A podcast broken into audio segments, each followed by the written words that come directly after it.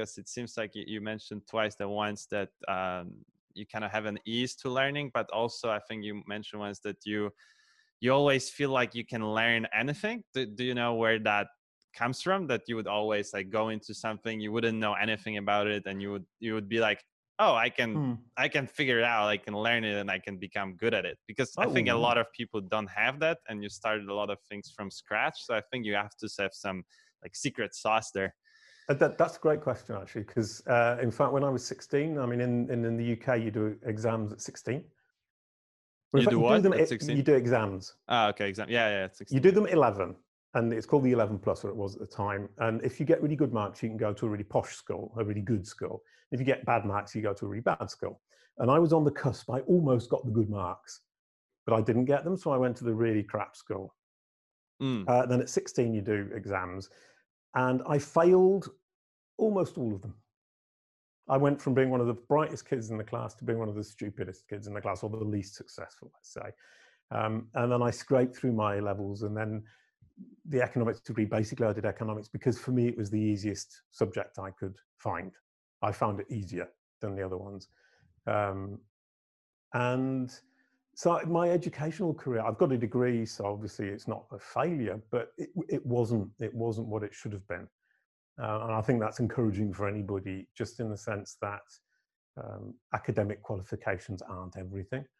Um, your perseverance and your desire to learn uh, a great deal in that, and your capacity to, and it's having a flexible brain. I was talking to a guy called David Amerland, who's an absolute, absolute lovely chap and a genius person about analysing how we how we think and how we work in our brains. Um, and we were talking about flexible people with flexible brains and people without flexible brains. Narcissists don't have flexible brains. Mm. Um, uh, people with empathy do have flexible brains. I mean, obviously, that's not the only distinction, but it's a, it's a good way of looking at it because we had a guy in the band who, bit of a narcissist, he couldn't learn to play the guitar. He would play every day, three hours. And after four years, he was still as crap as he was at the start. Open mind, no? Yeah, open mind. That's a good word. And uh, it comes to, he couldn't understand that simply by practicing and practicing and practicing, he didn't get any better. So when I say persevere, I mean persevere if you've got any semblance of talent. Um, and persevere if you're willing to learn and adapt and keep that open mind.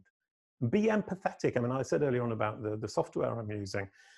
I was trying to understand how they would be looking at it. That's being empathetic. Mm-hmm. It's understanding their point of view. And that helped me get to the point where I could master their, or master, get something decent out of their software very quickly. Because I wasn't thinking, what would I do? I was thinking, what would they do to make this easy for me?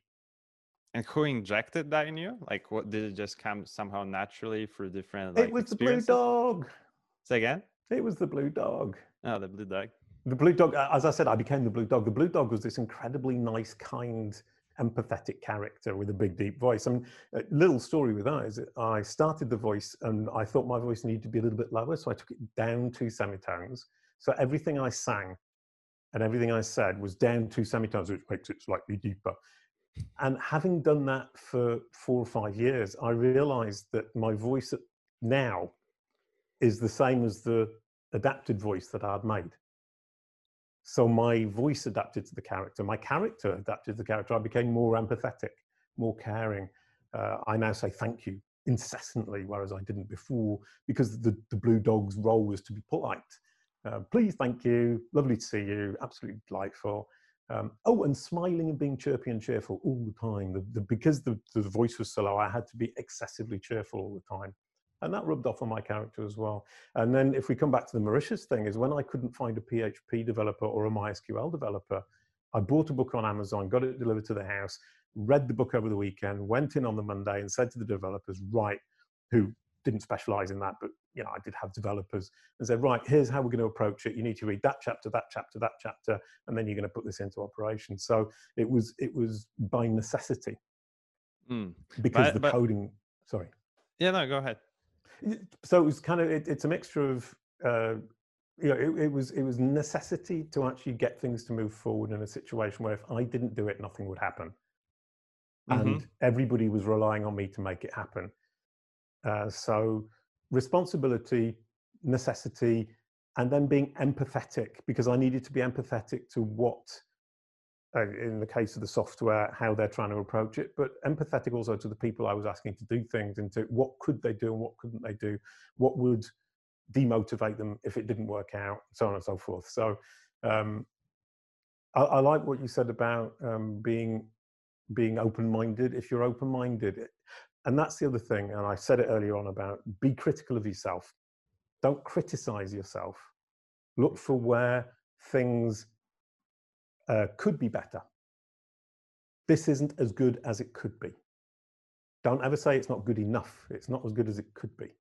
And then you just keep moving. It sounds terribly American and Ted, but but that idea, I mean, um, with the, with the talks I give and the conferences I give and the podcasts, I, I listen back and I watch back and I think, where where could I have made this a little bit better?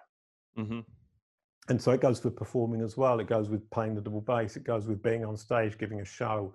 Uh, I mean, when you're on stage playing the double bass, you're playing the double bass, you're singing, you're remembering the words, you're remembering the song, you're remembering the structure, and you're giving a show to the to the to the audience so that they uh, there's a connection with them. You can't just play the. Well, I can't just play the music and expect people to go, "Oh, great!"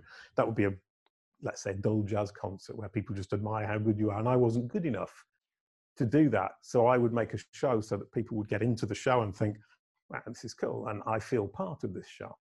Mm-hmm. Empathy again. Yeah, empathy. Yeah. I mean, it, it seems like you're, you're just like developed a really good um, way with people. Like, you know how to be with people, talk with people, be empathetic with people, like throughout the, the years and experiences.